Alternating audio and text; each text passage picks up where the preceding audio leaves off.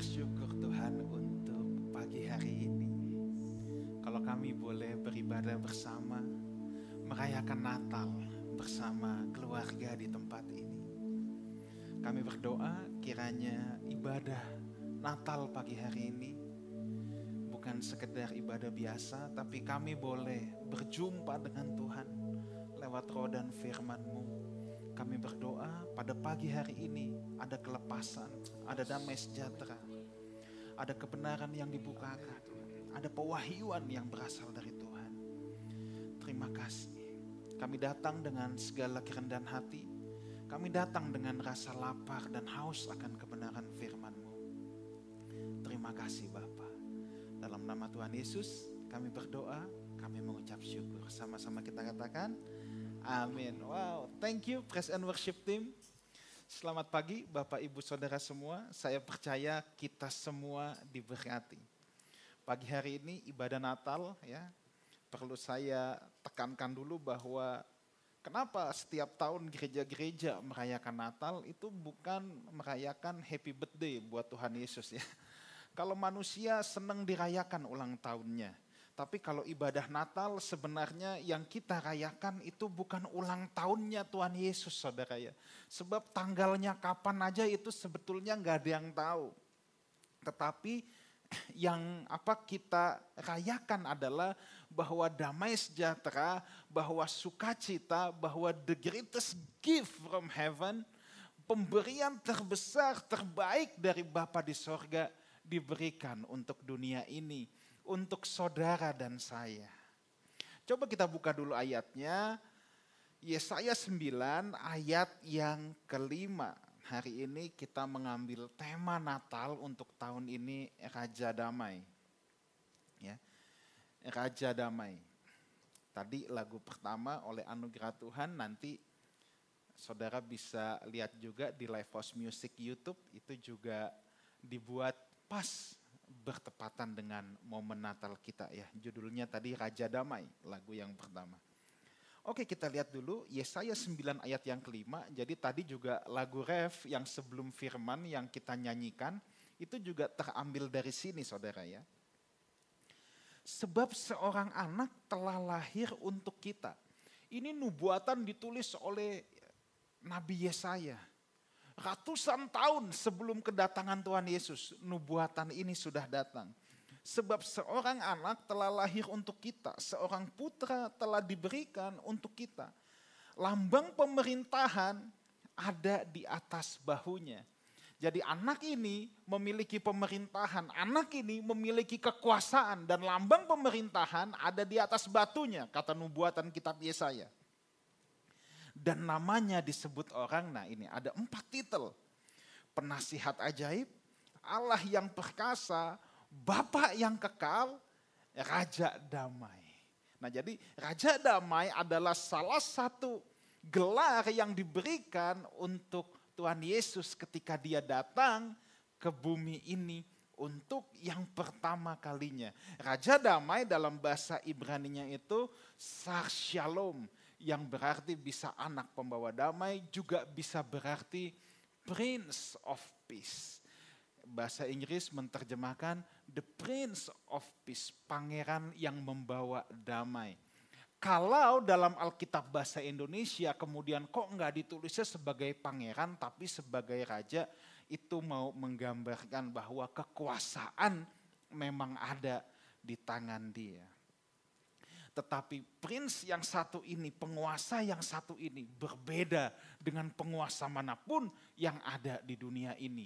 Semua raja-raja di bumi ini, semua penguasa di bumi ini, kalau dia mau berkuasa, dia memerlukan pertumpahan darah dulu untuk memperoleh sebuah kekuasaan.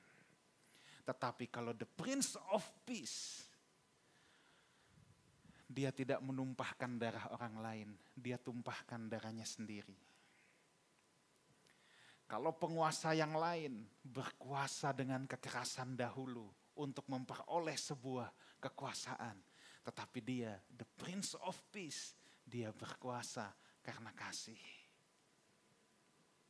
Dia tidak pernah memperoleh kekuasaan dengan darah orang lain yang tertumpah. Dia tidak memperoleh kekuasaan dari kekerasan, tetapi dia memiliki kekuasaan oleh penumpahan darahnya sendiri dan kuasa itu diberikan oleh Bapaknya. Dan penguasa yang satu ini juga berbeda dengan penguasa yang lain. Berbeda dengan semua raja yang ada di bumi ini. Kalau semua raja di bumi ini pasti lahir dalam kemewahan, dalam glamoritas, dalam fasilitas yang serba VVIP. Tetapi the Prince of Peace memilih lahir dalam kesederhanaan. Kenapa dia memilih lahir dalam kesederhanaan? Bukan dia anti kekayaan, bukan. The Prince of Peace memilih lahir dalam kesederhanaan. Ini menunjukkan bahwa dia lahir untuk semua orang, untuk semua golongan. Ya.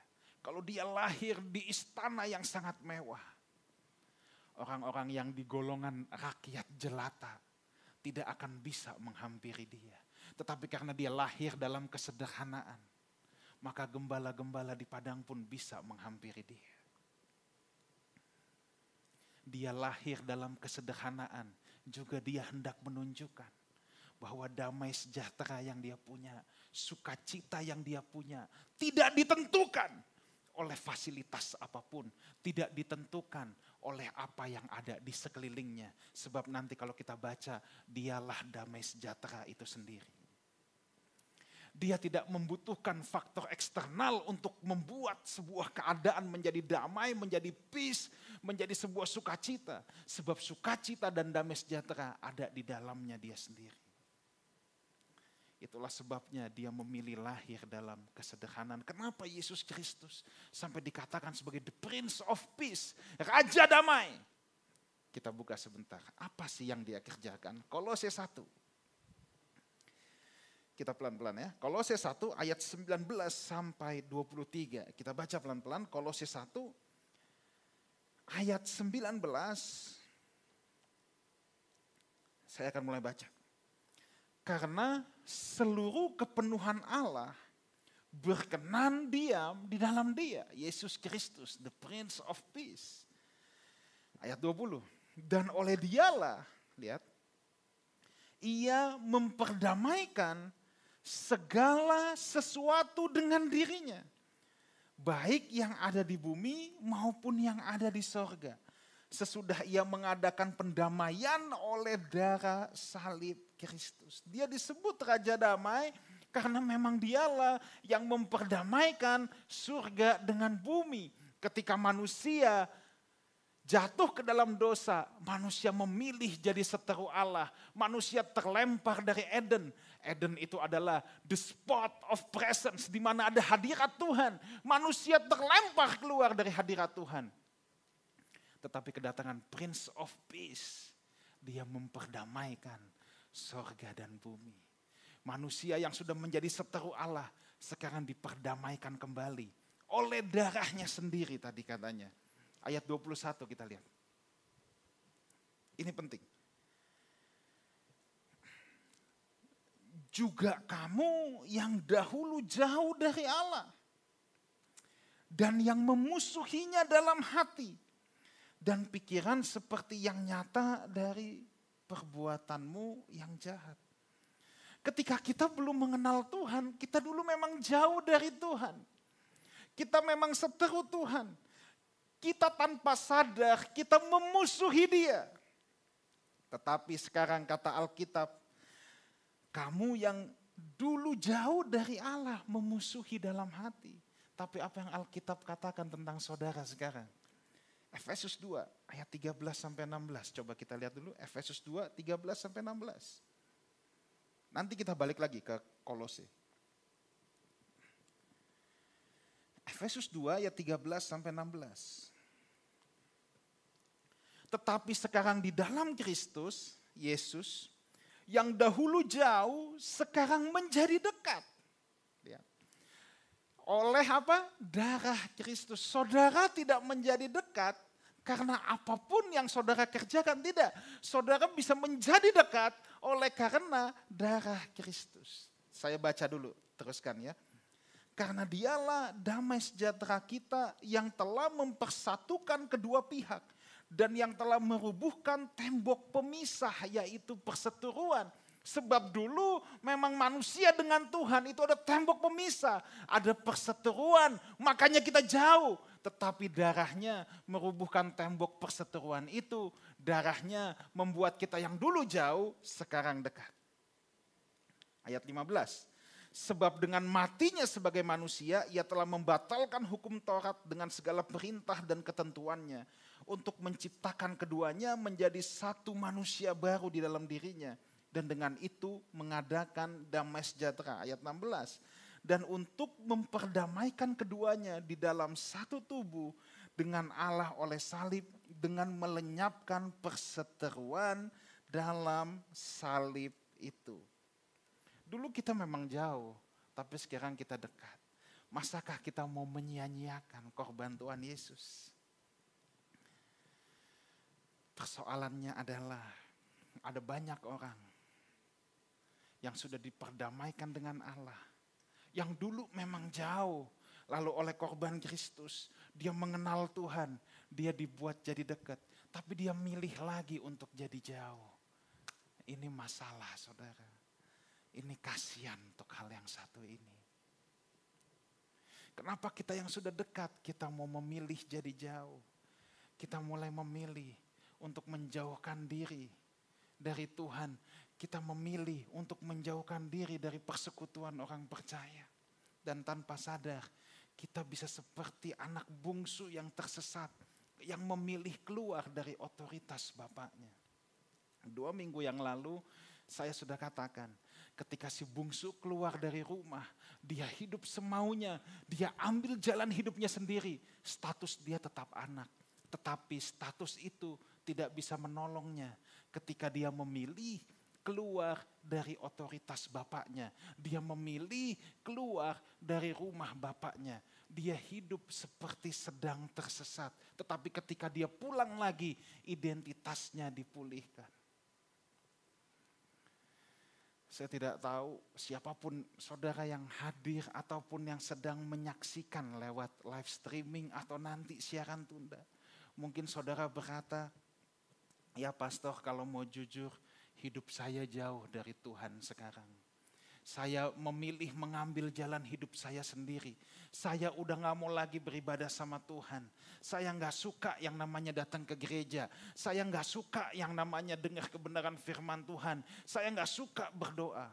Apa pun itu. Saya cuma mau bilang gini, pulanglah ke rumah Bapa. Statusmu tidak pernah berubah. Engkau tetap anak Allah. Tetapi ketika kita memutuskan untuk keluar dari otoritas Bapa, status kita menjadi inaktif. Status kita seperti tersuspend. Kita tidak punya privilege sebagai anak-anak Allah. Apakah si bungsu bisa mati di luaran sana? Bisa saja mati. Tetapi untungnya dia memilih memutuskan untuk pulang ke rumah Bapa. Tanpa kita sadar, kita bisa tersesat dalam perjalanan hidup ini tersesat itu tidak tunggu kita masuk gereja setan, masuk uh, ikut aliran Children of God, ikut aliran saksi Yehova, Mormon. Enggak, enggak tunggu itu. Ketika kita memutuskan kita mau sendiri, kita mau hidup suka-suka kita sendiri, kita mau memisahkan diri dari persekutuan orang percaya, kita sudah tersesat. Ayatnya di mana pastor? Yesaya 53 ayat yang ke-6 kita lihat. Yesaya 53 ayat yang ke-6. Ini ayat bagus banget. Kita sekalian sesat seperti domba. Masing-masing kita mengambil jalannya sendiri. Tetapi Tuhan telah menimpakan kepadanya kejahatan kita sekalian. Coba perhatikan di bagian awal ini. Kita sekalian sesat seperti domba. Masing-masing kita mengambil jalannya sendiri.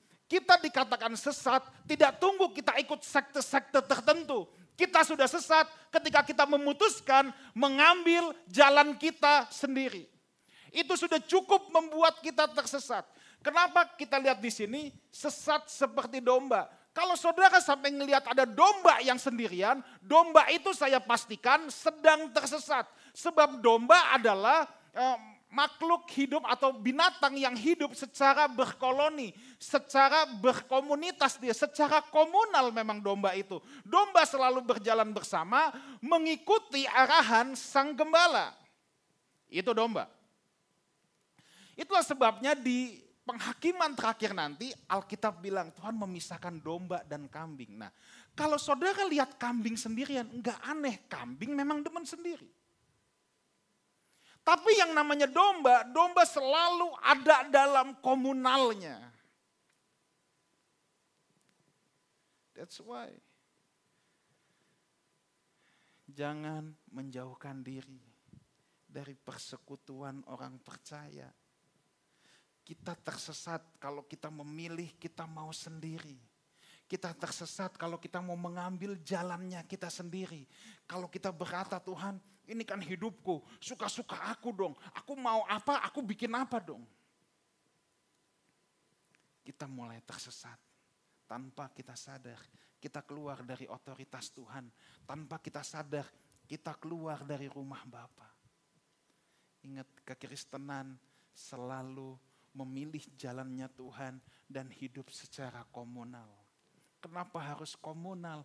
Kenapa harus komunitas? Again, karena memang dalam kerajaan Allah tidak ada yang soliter. Yang soliter pasti roboh, yang solider yang tersisa. Hidup ini penuh dengan ombak kehidupan yang begitu besar.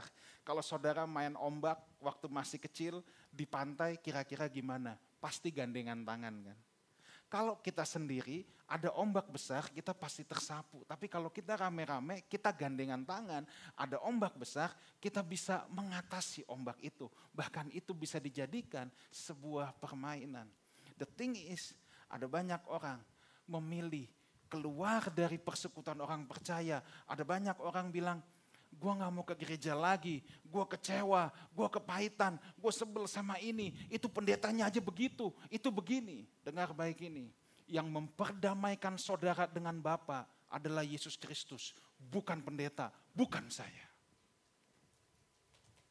Ya boleh tepuk tangan buat Tuhan. Yang memperdamaikan saudara dengan Bapa itu darah Yesus, bukan manusia. Saya tidak bisa memperdamaikan saudara dengan Bapa. Yang bisa memperdamaikan saudara dengan Bapa adalah Yesus. Kita punya seribu satu alasan untuk kita jadi kecewa. Tapi saya merenung. Waktu Yudas mengkhianati Yesus. Untung murid-murid yang lain tidak jadi kecewa. Untung teman-temannya nggak bilang brengsek bener orang ini. Udah tiga setengah tahun sama-sama, nggak taunya dia yang berkhianat. Kalau dia berkhianat, gue juga ah. Untung teman-temannya nggak begitu, ya kan? Petrus juga menyangkal. Ini kan yang bacotnya paling gede dari dulu. Ketika Petrus menyangkal Yesus, teman-temannya juga nggak jadi kecewa dan menolak Yesus. Bahkan, bahkan ketika Paulus masih junior, saat itu Paulus masih junior loh kalau saudara baca nanti di rumah dalam kitab Galatia pasal yang kedua, pernah satu kali Paulus mengopos, menegur Petrus. Simple. Petrus lagi duduk-duduk sama orang-orang non-Yahudi. Jadi kekristenan zaman dulu kan ada yang Gentile, orang non-Yahudi, ada yang orang Yahudi. Orang Kristen Yahudi masih mau mempertahankan ketentuan-ketentuan Taurat harus disunat, harus ini, harus itu. Tapi Paulus bilang kalau orang yang non Yahudi itu udah nggak perlu sunat lah apalah, itu udah nggak usah. Singkat cerita, Paulus yang adalah uh, sorry Petrus yang adalah soko guru, Petrus yang adalah soko guru untuk jemaat mula-mula, dia orang yang sangat terpandang. Dia awalnya duduk dengan orang-orang non Yahudi yang menjadi Kristen, orang-orang Jental. Kemudian rombongan orang Yahudi yang jadi Kristen datang. Petrus ketakutan, takut diomongin, cepet-cepet dia pindah, cepet-cepet dia jauhin, pura-pura nggak kenal. Ya, itu ada di Galatia pasal 2. Lalu Petrus, men, sorry Paulus menegur Petrus yang saat itu seniornya.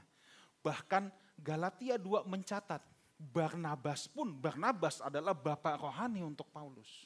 Barnabas pun ikut terseret dalam kemunafikan Petrus. Itu yang ditulis oleh Alkitab. Tapi puji Tuhannya, Paulus yang belum senior dalam pelayanan saat itu, dia tidak menjadi kecewa. Alkitab tidak mencatat brengsek bener nih Petrus nih munafik nih. Barnabas juga nih Ngapain gue pelayanan? Dia nggak memilih itu. Dengar baik ini, seribu satu macam alasan bisa membuat kita kecewa, bisa membuat kita pahit. Tapi sekarang pertanyaan kita, imanmu digantungkan kepada siapa? Harusnya iman kita digantungkan pada Yesus, bukan pada manusia. Itu sebabnya saya berkali-kali bilang, saya hanya pelatih. Saudara harus punya ketajaman dengan Tuhan. Saudara harus baca Alkitab. Saudara harus berdoa. Saudara nggak bisa cuma dengar firman ketika dengar saya khotbah. Saudara harus menggantungkan imanmu pada Yesus Kristus sendiri. Saudara harus punya hubungan langsung dengan Tuhan. Tentunya saya tidak mau sampai saya mengecewakan saudara. Of course, saya tidak mau. Itulah sebabnya saya harus menjaga diri saya. Saya juga punya komunitas di mana saudara juga ikut menjaga saya. Tapi dengar baik ini, seharusnya tidak ada alasan apa pun yang membuat saudara menjadi mau menjauh dari Tuhan. Sebab yang menebus kita adalah darahnya, bukan saya. Yang membawa saudara sampai ke hadirat Tuhan itu Yesus perantara kita, bukan saya. Jangan dengar kalau orang bilang, saya bawa kamu ke sorga. Dengar baik ini, nggak ada yang bisa bawa saudara ke sorga selain Yesus sendiri. Saya nggak bisa bawa saudara ke sorga. Saya aja belum ke sorga kok. Gimana saya bisa bawa saudara ke sorga? Tapi Yesus sendiri yang akan bawa saudara ke sorga. Jangan dan jangan pernah membenci gereja. Sebab gereja itu mempelainya Kristus. Kita teruskan. Ayat 23 dari Kolose 1.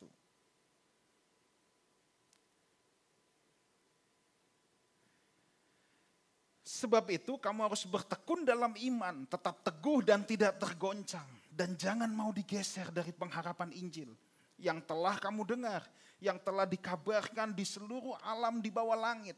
Dan yang aku ini Paulus menjadi pelayannya. Paulus sudah bilang kepada jemaat di Kolose, sebab itu kamu harus bertekun dalam iman, tetap teguh, tidak tergoncang. Kenapa? Karena Paulus tahu bahwa ke depan nanti pasti ada banyak tantangan, ada banyak goncangan yang akan dialami, yang akan menimpa orang-orang percaya. Tapi kalau saudara bergantung iman saudara pada Tuhan Yesus, saudara tidak akan tergoncang. Tapi kalau iman kita, kita gantungkan pada manusia, kita akan mudah terhempas. Kita tidak akan tahan goncangan. Dan itu salah kita sendiri kalau kita menggantungkan iman kita pada manusia.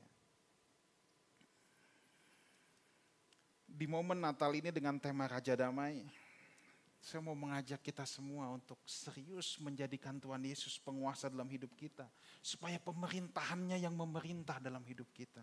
Sebab dialah damai sejahtera itu. Coba kita buka sebentar. Yohanes 14 ayat 27. Yohanes 14 ayat 27.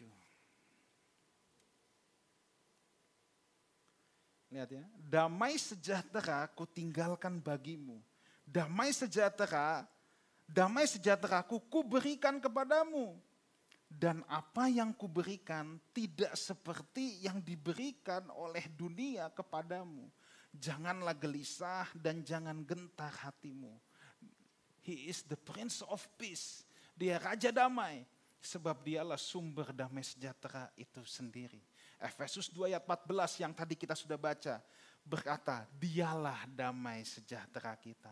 Damai sejahtera yang Tuhan berikan tidak sama dengan apa yang dunia berikan. Itulah rongga kosong yang tidak bisa diisi oleh apa pun selain oleh Tuhan sendiri. Kalau damai sejahtera Yesus bisa kita beli, kalau damai sejahtera Yesus bisa kita peroleh dengan upaya kita tanpa pengorbanan Yesus, maka damai sejahteranya nggak ada beda dengan apa yang dunia bisa berikan. Tetapi faktanya adalah ada banyak orang boleh menjadi populer, jadi terkenal, jadi bergelimpangan harta sekalipun, atau jadi apa pun, tetapi bisa mengakhiri hidupnya dengan obat-obatan terlarang, bisa mengakhiri hidup hidupnya dengan bunuh diri dan lain sebagainya. Sebab dia tidak memiliki damai sejahtera sejati yang satu ini.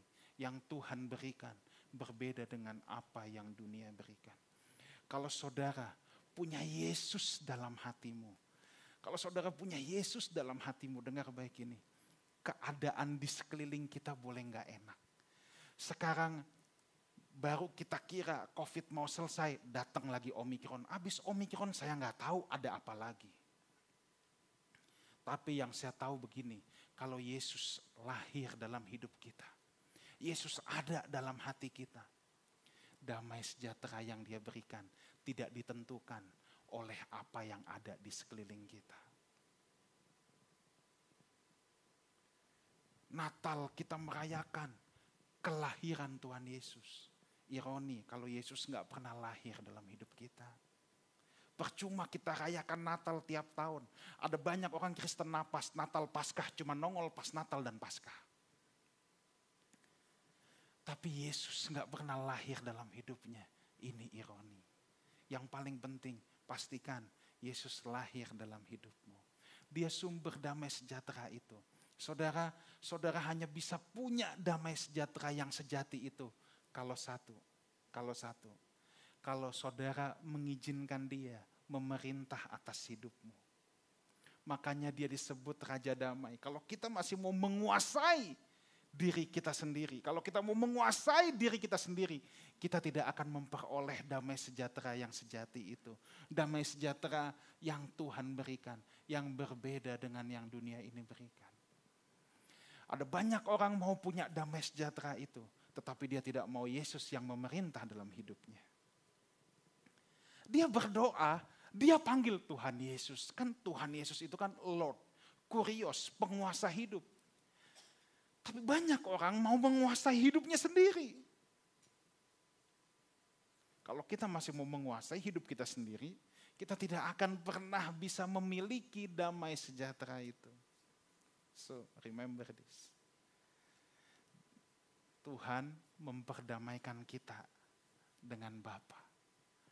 Tuhan Yesus yang adalah damai itu sendiri sekarang datang masuk ke dalam hidup kita. Tapi pastikan supaya damai itu bisa memerintah dalam hidup kita. Kita harus membiarkan Tuhan yang memerintah hidup kita. Kita nggak mau seperti domba yang tersesat tadi. Domba yang tersesat itu apa? Yang mengambil jalannya sendiri, yang keluar dari komunalnya. Itu domba yang tersesat.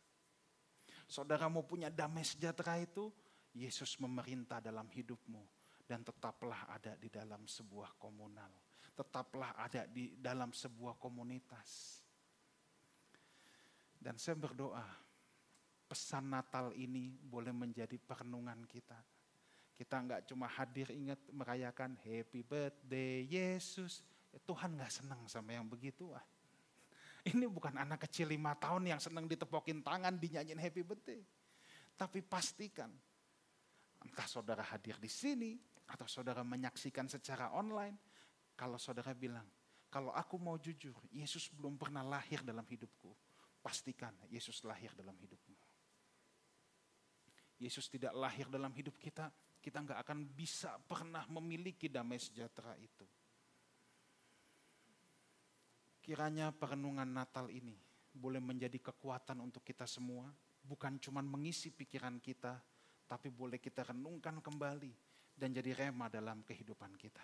Amin.